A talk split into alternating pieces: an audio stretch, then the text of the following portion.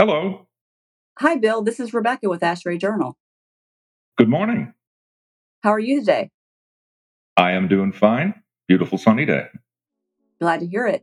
Thank you for joining us on Hot Air. Well, I'm very glad to be here, and thank you for inviting me.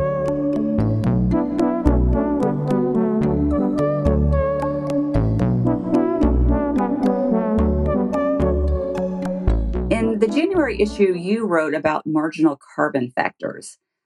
First, can you tell us briefly about how electric production is controlled and managed? Okay, well, this is a big subject, but I'm going to give you the, the short of it. In most areas of the country, there's actually what's called an independent system operator that actually runs the electric grid. They buy electricity from various suppliers, and they then supply it to the various loads.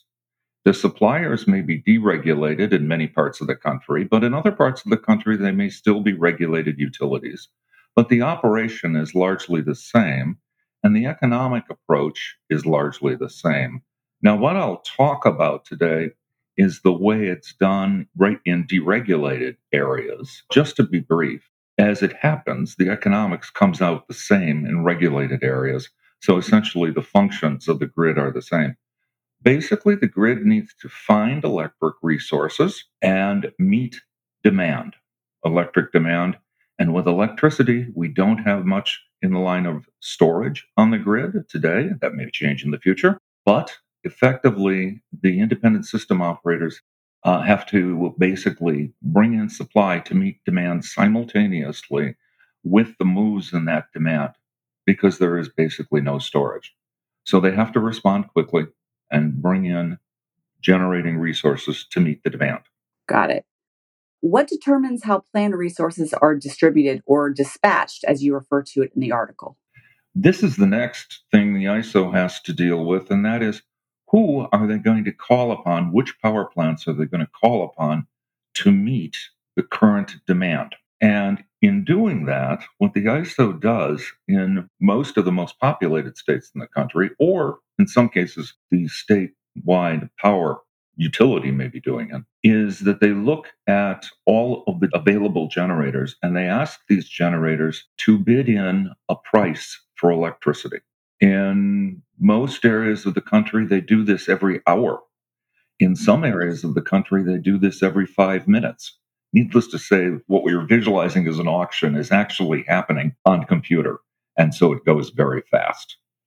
Now, what are they asking for? They're asking for the generator, available generators, to bid in not their price for electricity, but the lowest price they will accept for electricity. This is, it's actually referred to as a Dutch, a reverse auction, but they're asking, once again, for the lowest price the generating plant will accept and still be willing to generate.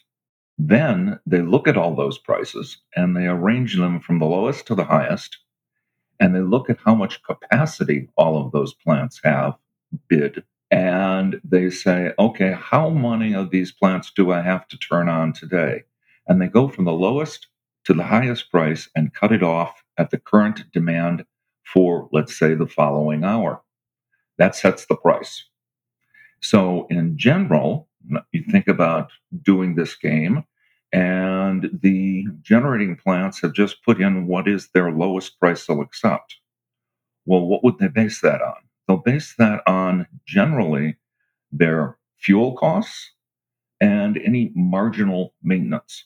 In other words, the lowest price they'll accept is going to be the amount of money they would save if they did not operate. So now you think about solar. A solar plant, if the sun is shining, what does it save by not turning the solar plant on? And the answer is very, very little. So solar may actually bid in at zero, which may shock many people. Wind, if the wind is blowing, they may bid in at zero. Nuclear will bid in very low because nuclear plants basically have to operate. If you shut down a nuclear plant for any reason, it's shut down for a week. So basically, they're a must-run plant. And the next set of plants going up in bid price is almost always natural gas, gas turbine generating plants. And if they don't operate, they save the cost of the natural gas, which is substantial. So they're going to bid in at a higher price. Whatever price is bid in at the point where demand is met is the price for everybody. So if wind and solar are available and they bid in at zero, if nuclear is available in your area and they bid in at zero, and the uh, natural gas plants bid in at four or five cents a kilowatt hour, the price is set at four and five cents a kilowatt hour for everybody. That points out that the natural gas plants are basically, quote unquote, on the margin. As the demand goes up and down, the natural gas plants basically go up and down in power output. This is something that's essential for the grid to operate. Wind and solar and nuclear cannot be turned on and off freely depending on demand. Only the natural gas plants can. So the way the grid stands today, the natural gas plants are the dispatchable plant, but they're also the ones with the highest marginal costs. And they're basically last on and first off. I hope that makes sense. Quick summation of what we're doing on the grid. I think it does. Now, all that said, tell me a bit about marginal carbon factors and why they're so important.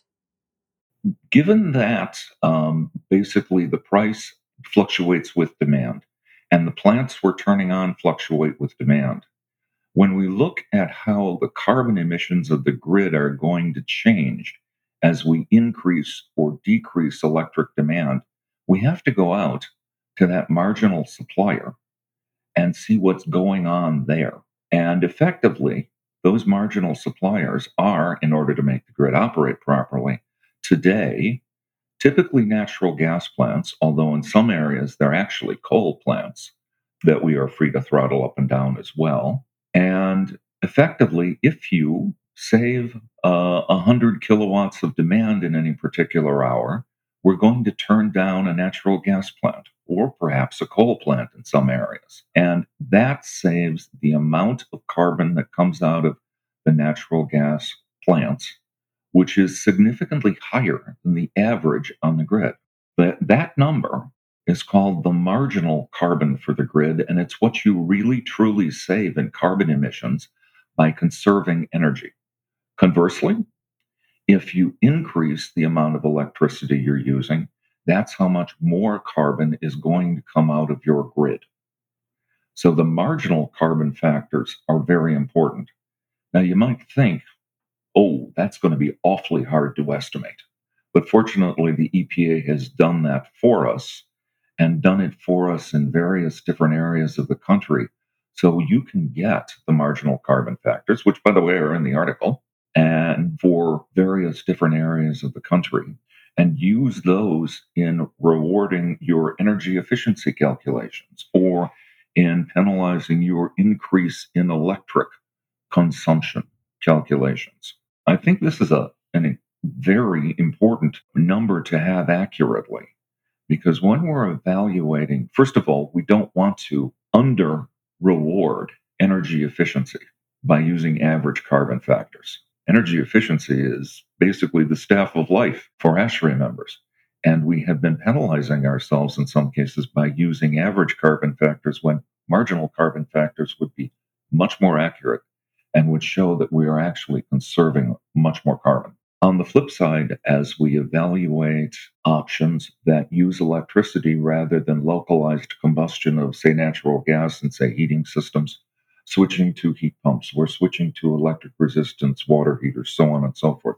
We want to know exactly how much carbon is going to be emitted by that electric resistance water heater effectively, or by that heat pump effectively, because they draw electricity principally from the grid. So we have to be realistic about this, and then realistically compare it to current combustion options.